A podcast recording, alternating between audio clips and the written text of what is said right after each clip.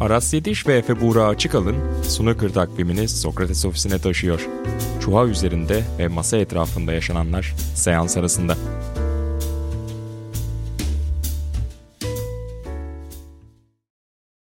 Sokrates'e hoş geldiniz değerli izleyenler. Yepyeni bir podcast'imiz var. Seans arası artık snooker konuşacağız Sokrates'te.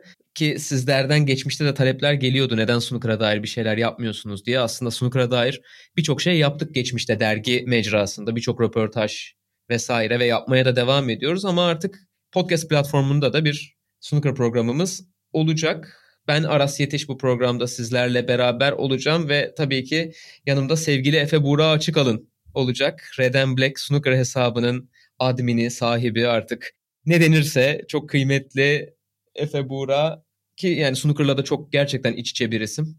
Kendisini zaten tanıtır, anlatır. Hoş geldin Efe.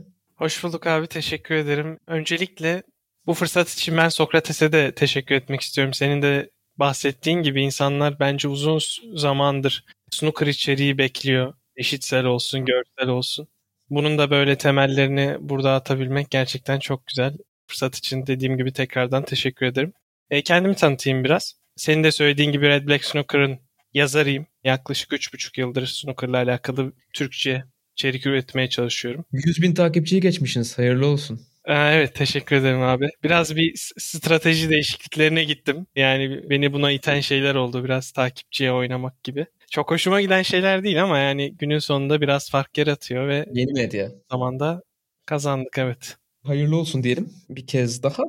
Yani aslında şimdi snooker sezonunun çok ölü olduğu bir noktadayız. Zaten bayağıdır da ölü. Çok uzun bir sezon arası, çok aralıklı turnuvalar birbirinden. Gerçekten mesela geçen sezon da böyleydi. Sezon başlangıcı biraz sancılı oluyor.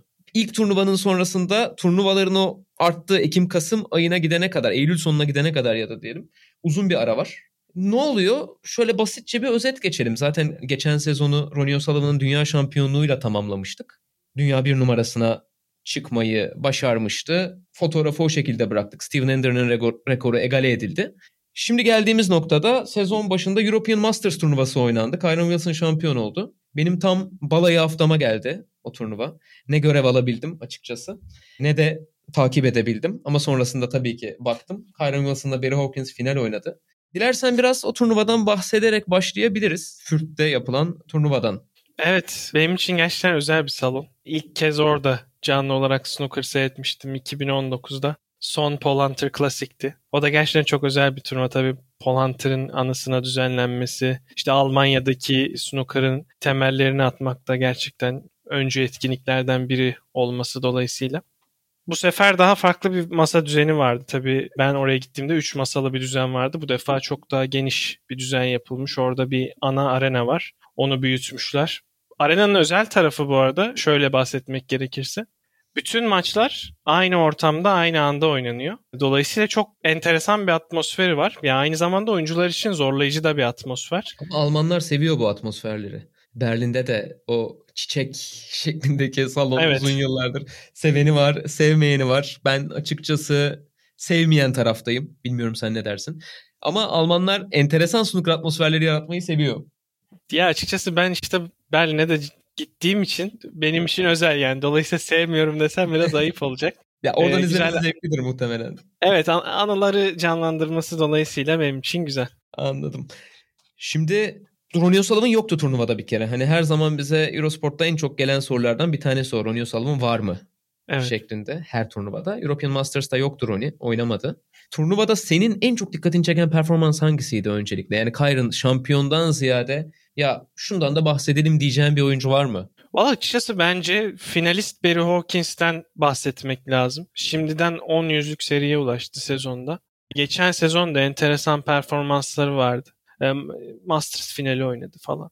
Önemli bir oyuncu. Ki burada en son zaferini de burada elde etmişti. Kyron Wilson'a karşı finalde. Benim orada olduğum finalde 2019'da. Uzun süredir bir kupa kazanamama durumu var ki o dönem bir sakatlığı vardı. Kaburgasını kırmıştı böyle gemiden düşüp kaburgasını kırmıştı ve kayınbiraderini falan kaybetmişti. Böyle çok zor bir dönemden geçiyordu ki oralardan toplaması birkaç sene sürdü. Geçtiğimiz sezon önemli performanslar sergiledi.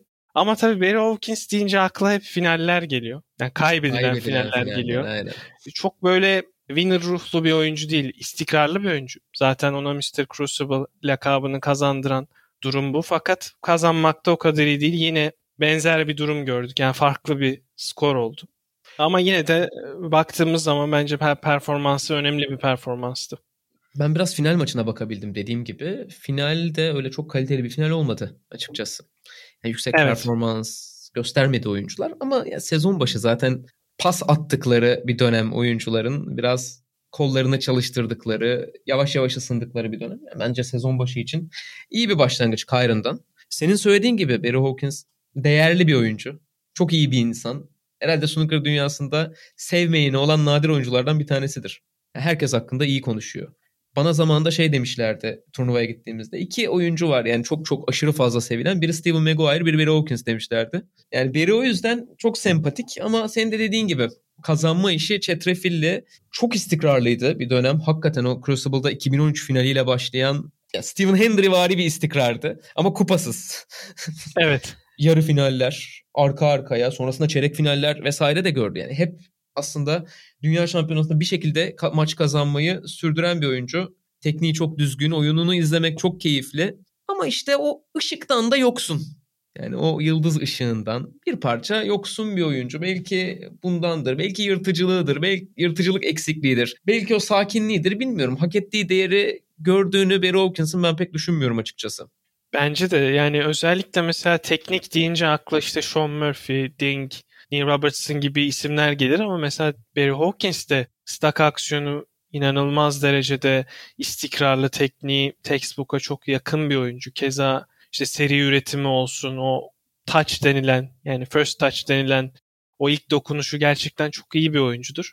Fakat gerçekten ne koçların ne de snooker seyircisinin bunu böyle sürekli dile getirdiğini ben görmedim. Bu turnuvada da aslında Mark Lijat Trump'ı eledi çeyrek finalde. Sonra Mark Williams eledi ki bence Mark Williams e, turnuvanın en büyük favorisiydi yani. Finale uğrayan yarı finalde elendi ama turnuva serüveni boyunca gösterdiği performansla işte yüzlük serilerle en önemli favorilerden biriydi. Onu eledi. Yani dolayısıyla burada gerçekten önemli bir performanstan bahsetmek mümkün ama işte senin de bahsettiğin gibi biraz mizacından ben kaynaklı olduğunu düşünüyorum.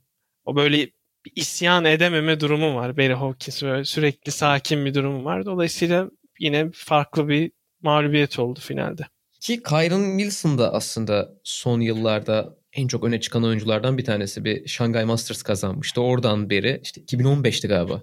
ilk çıkış yaptı turnuva. Benim de ilk snooker anlatmaya başladığım dönemlerde o yüzden Kyron'ın o turnuvasının da benim hayatımda böyle önemli bir yeri vardır.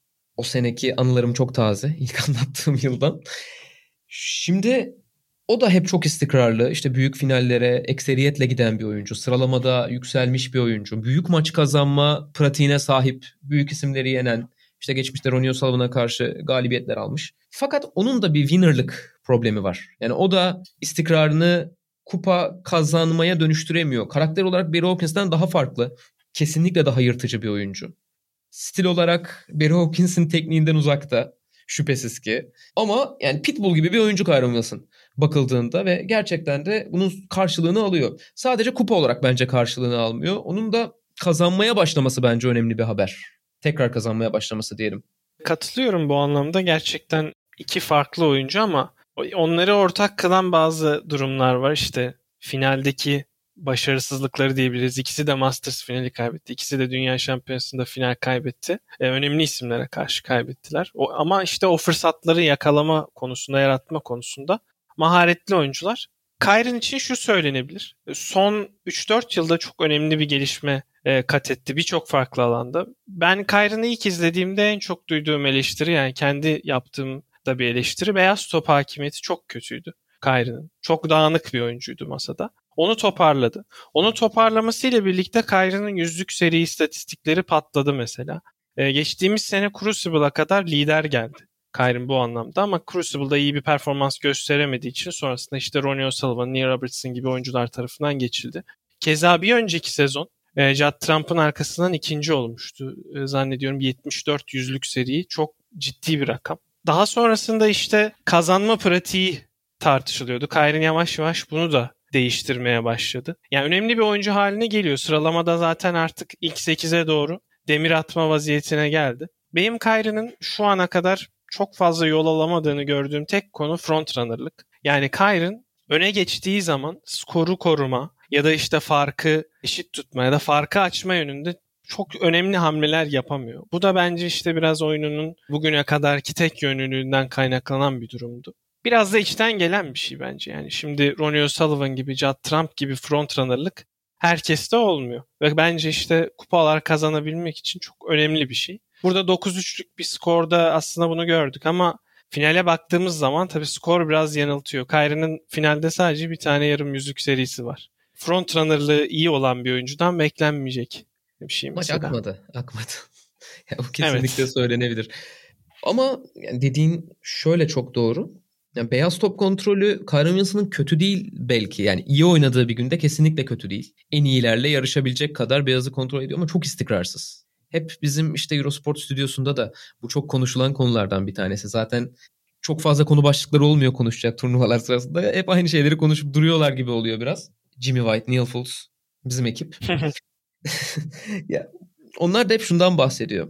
Yani Kyrie'nin staka hareketinin istikrarsızlığı biraz beyaz top kontrolüne yansıyor aslında. Yani onun da günü var. Q action hangi gün iyi ise o gün genelde beyaz top iyi. Ama olmadığında çok kaybedebiliyor gibi ama zaten en natürel oyuncu değil burası açık. Biraz savaşarak buralara gelmiş bir oyuncu. Kimse ondan o bahsettiğim 2015'teki sıçramayı beklemiyordu yani. Ne alaka denebilecek noktada geldi. Kendini elitlerin arasına sokacak skorları, sonuçları almaya başladı. Dünya Şampiyonası finali oynadı, Masters finali oynadı. Ve bence Kyrie'nin kariyeri boyunca da hep bu imajıyla ve bu stiliyle devam edecek. Yani bir şeyleri en kolay yapan değil ama bir şekilde ısırarak, kovalayarak yapmayı başaran oyuncu. Biraz işte Mark Selby ekolü diyebiliriz.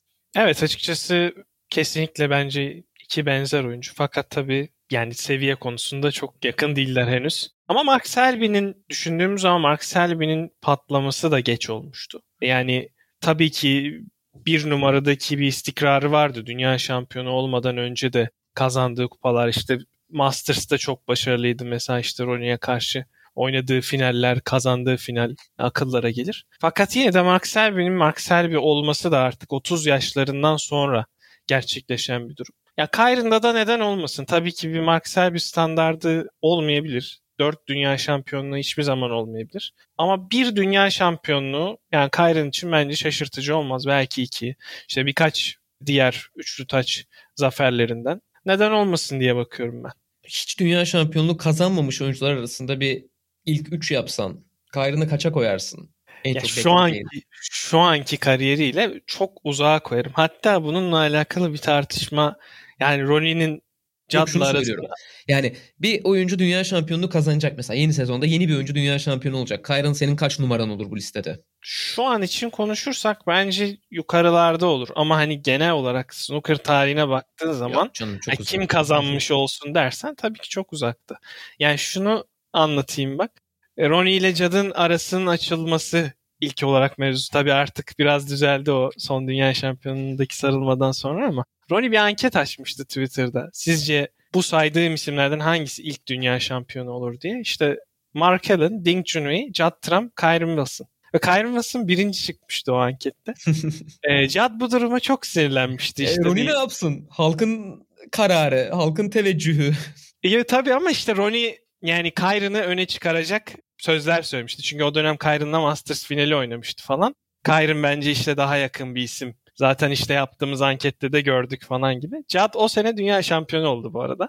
Ve işte böyle iki sene falan bir araları limoniydi. Son duygusal sarılmadan sonra düzeldi. Aslında güzel bir noktaya geldin. Şöyle geldin. Ronnie'nin adı geçti ve şundan da biraz bahsedebiliriz. Dünya şampiyonu oldu. Rekoru egale etti. Kırma şansına sahip artık oynayacağı dünya şampiyonlarında kaç sene oynarsa.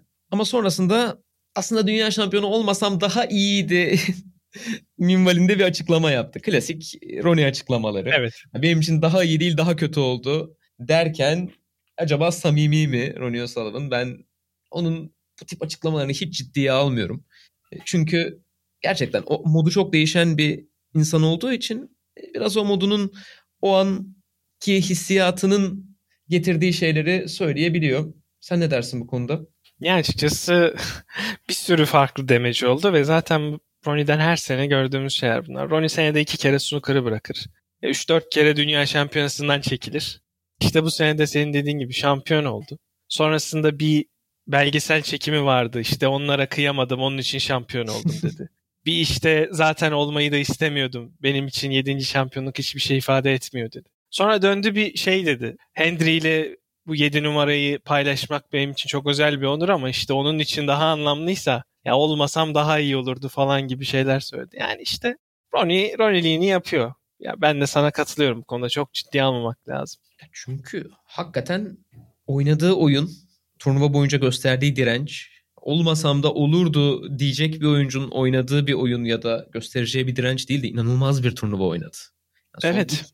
Son, ikisine bakıldığında yarı final, yarısına ve yarı finaline ve finaline bakıldığında en zor dünya şampiyonluğu muhtemelen. Çünkü hep Ronnie'nin ya yarı finali ya finali kolay olurdu. Mesela 2001 ilk dünya şampiyonluğu finalde John Higgins'i yeniyor. Müthiş. Yarı final Joe Swale.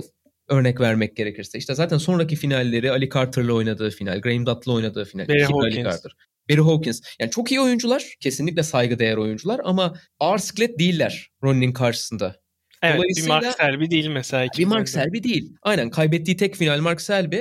Kyron Wilson aynı şekilde çok iyi bir oyuncu ama finalde Ronnie'nin aurasıyla ezebileceği bir rakip. Buraya gelindiğinde yarı final John Higgins, final Judd Trump. Müthiş bir son iki. Evet. Ki Judd Trump gelmese Mark Williams geliyor zaten öbür taraftan Aynen. da muazzam bir kuraydı son dörtlü. Ve yani paramparça etti. Gitti uzun uzun sarıldı. Bilmiyorum ben istemeyen ve olmasam olurdu işte belgeselcilere kıyamıyorum vesaire diyen bir oyuncunun böyle bir tutkuyla oynayacağını düşünmüyorum ama zaten dediğim gibi Ronnie bu. Onu bu şekilde sevdik yıllar boyunca. Bu şekilde alıştık. Dolayısıyla yani dediklerini çok dikkate almayıp masa üzerinde yaptıklarını da dikkatle takip etmek lazım.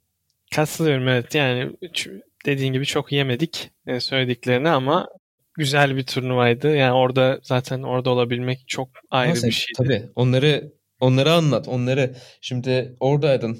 Bak benim aklıma gelmedi bir an için. Hatta bana o kadar güzel oradan hediyeler getirdin, tişört getirdin, turnuva programı getirdin. Tekrar teşekkür edeyim. Ne demek? Ama işte gel gör ki aklıma gelmedi bir an için özür dilerim. Yo ne demek yani güzel bir tecrübe. Kesinlikle tüm e, snooker hayranlarının en azından bir defa yaşaması gereken bir tecrübe. Özellikle gündemde şeydi. Crucible kalsın mı, gitsin mi, taşınsın mı, daha büyük kitlelere hitap etsin mi şampiyona gibi tartışmaların ortasındaydı. Hatta bir mimarla görüştüm ben orada çok enteresan bir şekilde. Tamamen rastgele. Kahve içmek için başka bir yerde oturuyordum. Biri bana geldi yani sen boynunda işte kimlik kartı falan var seninle görüşebilir miyim diye. Benim geri bildirimlerimi aldı. Nasıl hissettin Crucible'da işte ışıklar nasıl, tribünler nasıl, sence yeterli mi, nasıl daha iyi olabilir? Yani bununla alakalı planlar var. Ama yeni, yeni ne olursa projesi için.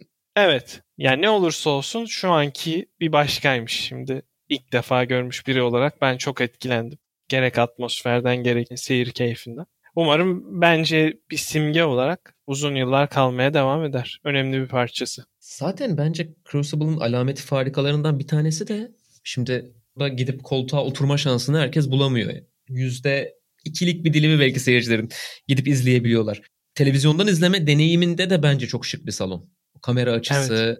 salonun iç tasarımı. Hatta şimdi bak grubu galiba Arctic Monkeys. Yanlış da söylüyor olabilirim. Crucible'ın iç tasarımından ilham alarak bir sahne düzeni hazırlamışlar. O kadar ikonik Britanya için. Ama grup yanlış olabilir bu arada hakikaten. Yani bunu kontrol ettikten sonra Arctic Monkeys değildi diyenler olursa da onlara şimdiden özürlerimi sunayım.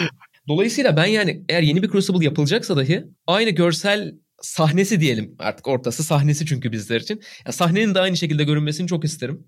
Ama 2000 kişi civarı bir yeni salon fikri varmış. İşte Barry Hearn ortaya atmış sanıyorum ki bu fikri. Veya Sheffield mı ortaya atmış tam olarak onu da kestiremedim açıkçası ama. Yani uzun yıllardır konuşulan bir mesele. İşte oyuncular tarafında e, Neil Robertson diyorum. Judd Trump çok bahsediyor. Yani işte böyle bir sporun bir numaralı etkinliğinin bin kişiye hitap ediyor olması çok az. Daha fazla kişiye ulaşmamız lazım gibi. Barry arada tam tersi görüş bildirmişti ben oradayken.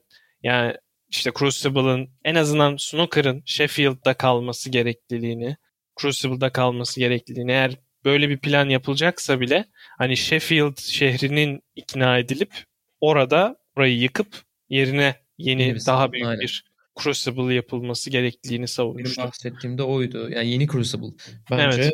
bilmiyorum ya. Ben biraz duygusal yaklaşabiliyorum böyle şeylere. Ben bu salonda kalmasını ve az da olsa seyirci kapa 980 seyirci kapasitesiyle devam etmesine çok okeyim ama tabii ki bir de işin gerçekleri var, realitesi var. Yani Alexandra Palace gibi bir atmosfer varken oyuncuların hayatında ki geçen sene Masters'ta seyirci ne acayipti hatırlarsın. Evet.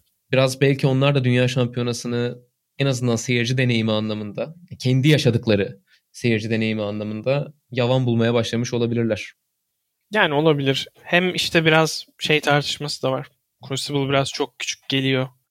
Çok dar içerisi. Çünkü gerçekten yani çıplak gözle daha da küçük bu arada. Ekranda yine kameralardan daha büyükmüş gibi görünüyor ama özellikle one table setup varken ama işte iki masalı düzen varken resmen oyuncuların ıstakası duvara çarpıyor. Yani o kadar küçücük yani. E orada snooker oynamak da özellikle o baskının altında zor olsa gerek. O zaman şöyle bir son dünya şampiyonasından da bahsetmiş olduk. Basitçe ve şu ana kadar sezonun kısa bölümünün gelişmeleri diyebileceğimiz şeylere odaklanalım.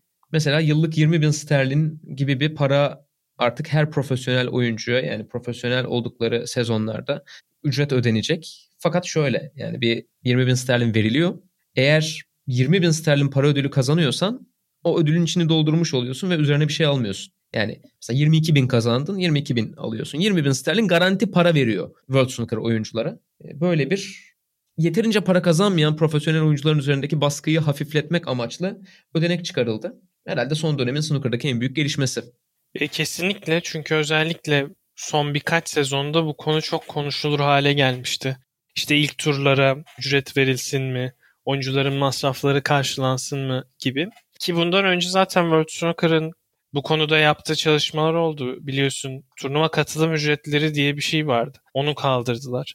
Onun haricinde bir takım çok basına yansımayan yine finansal yardımlar yapıldı ama tabii yeterli olmuyor. Çünkü düşündüğünüz zaman uyduralım şu anda 95. sıradaki profesyonel oyuncu yılda belki 10 bin sterlin, 5 bin sterlin ödül parası kazanıyor geçtiği birkaç turdan. E yani bu oyuncular senede 20 tane turnuvaya katılmaya çalışıyor. Bunun uçağı var, kalması var, yemesi içmesi var.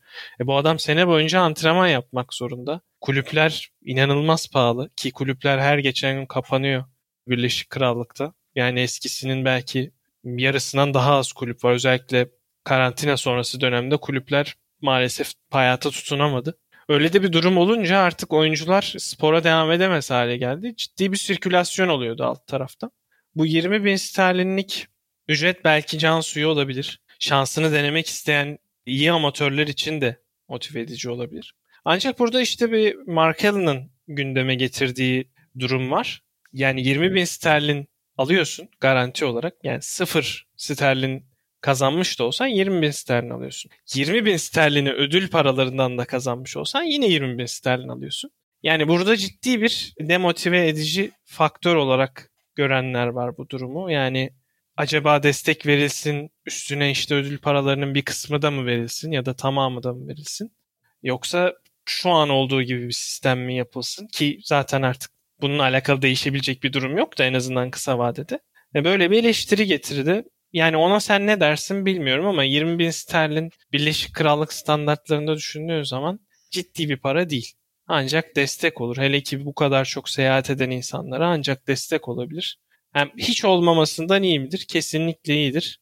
Ama işte o 20 bin sterlini ödül parasından da kazan adam, kazanan adamın nasıl hissedeceği konusu gerçekten bence de muamma.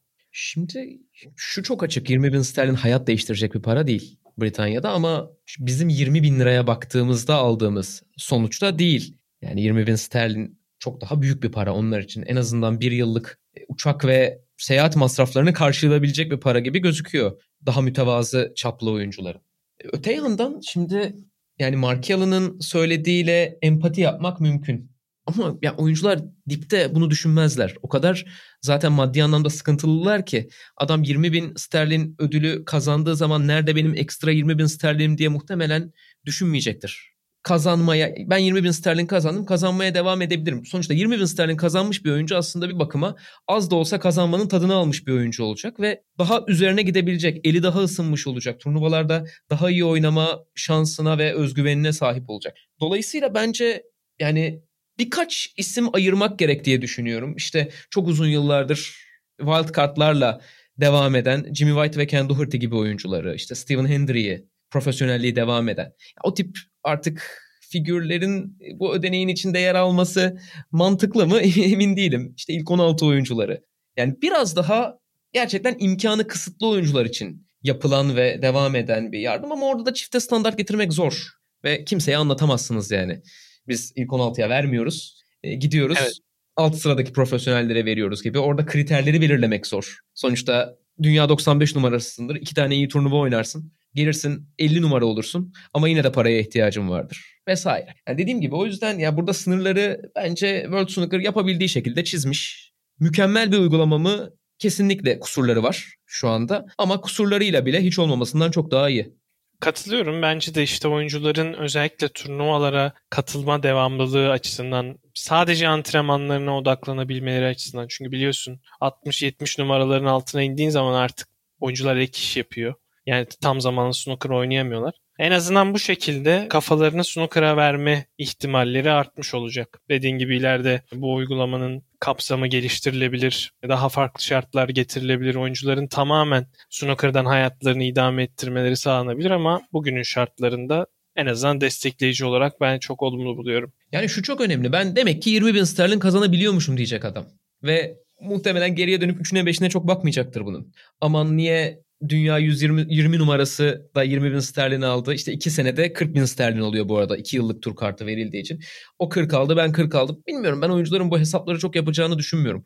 Ama yani, yani Markellen gibi çok oralara ihtiyacı olmayacak bir adamın da yani bu kadar kendine dert edinip işte açıklamalar yazmış, milletle kavga etmiş Twitter'dan. Evet. Bilmiyorum gerek var mı? Niye niye uğraşıyorsun yani? Yani biraz sivri dilli bir karakteri var. Zaten sen de çok iyi biliyorsun. Keza bu wild card'lara da en sert tepkiyi her zaman o göstermiştir ya da snooker'la alakalı tartışma götürecek herhangi bir konuda en çok genelde Markel'ın sesi çıkar. Ama neyse yani ben bahsettiği noktayı anlayabiliyorum. Evet daha iyi bir şey olsun istiyor ama şu anın imkanları da bu yani baktığın zaman 130 tane bu sene profesyonel oyuncu var. 20 binden saydığın zaman 2.6 milyon sterlin peşin para yapar. Yani bu parayı da Güzel, bir yerden abi. bulman lazım. Sen şimdi bunu kafadan mı hesapladın yoksa önceden hesaplamıştın da aklında mıydı? Çat diye verdin Yok, çünkü. Abi mühendis olmanın getirisi diyelim yani çok Tebrik da. Ederim. Tebrik ederim. ne demek? Yani çok da büyük bir şey değildi ama evet neyse. Yani önemli bir para. Snooker için hele ki şu günlerde Çin turnuvalarının 5 tane Çin turnuvasının gelemediği takvimde şu anda içinde bulunduğumuz boşluğun bulunduğu ve ciddi finansal sıkıntıların olduğu bu günlerde önemli bir para. Umarım hayırlısı olur yani snooker oyuncularını motive edici olur alt sıraları. Şüphesiz amaç da bu zaten. Şimdi kısa gündemimizde diyelim çünkü çok fazla dediğim gibi programın başında malzeme yok açıkçası hı hı. şu noktasında. Ee, önemli bir turnuva haberinden bahsedelim. Enteresan bir geçmişte denenmiş, şimdi de denenecek Dünya Karışık Çiftler Şampiyonası formatı oynanacak Eylül ayının sonunda. Takımlar bomba gibi. Yani evet. en çok hangi takımı beğendin diyeceğim. Cevap bellidir muhtemelen zaten. Evet tabii yani kesinlikle yani Ryan ve Ronnie'nin olduğu takım yani orada 19 dünya şampiyonluğu enteresan görünüyor ama ben e, Jadla Mink galiba takımda. Aynen. Ben o takımı aynen. özellikle gözüme kestirdim. Böyle ikisi de çok çabuk oyuncular, genç oyuncular.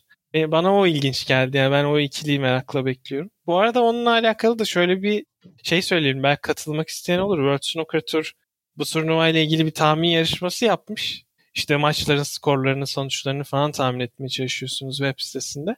Kazanana da kazanan takımdan imzalı staka gönderiyorlarmış. Buradan haberini vermiş olalım. Belki ilgisini çeken olursa katılmak ister.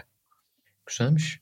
Ve bence akıllıca bir deneme. Yani çünkü şu bir gerçek yani kadın profesyonel oyuncular işte tur kartları almaya başladığından bu yana çok büyük etki yaratamadı turda. İstedikleri sonuçları alamadılar. Başta da Ryan Evans çok büyük bir hype. 12 kez dünya şampiyonu bir oyuncu. Ama yani yeteneğinden kesinlikle şüphe yok. Sanki mental olarak kaybediyor o maçları. Çok yakın kaybet. Mesela Sean Murphy'ye çok yakın kaybettiği bir maç ben hatırlıyorum. Karar frame'inde Ken kaybetmişti. Doherty'ye. Ken Doherty'ye keza yine. Dünya şampiyonası elemesi olabilir. Eğer yanlış hatırlamıyorsam. Belki bu turnuvayı oynayabilmek ve bu turnuvada biraz daha sonuç aldığını görebilmek kadın oyuncuların da kendini adaptasyon noktasında daha rahat hissetmelerini sağlayabilir. Zaten bir elin parmağını geçmeyecek kadar kadın profesyonel var şu anda snooker turunda ve ben onların özgüveni için çok doğru buluyorum bu kararı. İzlence olarak da zevkli olabileceğini düşünüyorum. Ben zaten Dünya Kupası bence çok kötü bir uygulama. Ama takım formatlı turnuvaların snooker'a bir şeyler katabileceği fikrindeyim. Bazen zevklilerine de rastlıyoruz. Evet, gösteri formatında daha önce takımlı turnuvaların çok keyifli sonuçlar verebildiğini görmüştük. Ben burada da güzel bir turnuva çıkacağına inanıyorum ki kadın sporcular da aslında gerçekten heyecan verici oyuncular. Yani sa- salt oyuncu gözüyle bakıldığında Engoni mesela Ken Doherty'yi yendi yakın dönemde. Orada galibiyetini aldı. Mesela çok enteresan bir oyuncu. Keza Mink ilk 147 yapabilen kadın oyuncu. Neil'la ee, birlikte bu arada. Onlar Neil'la beraber oynayacaklar. Mink Neil'la birlikte. Okey. Mink Neil'la. Judd Trump da Engonyi ile beraber. Karışık çiftler şampiyonası, karışık çiftler dünya şampiyonası daha ziyade bu ayın sonunda oynanacak. E, Marshall Arena'da Milton Keynes'de artık çok iyi tanıdığımız bir salonda. En çok gördüğümüz salon son 3 yılda.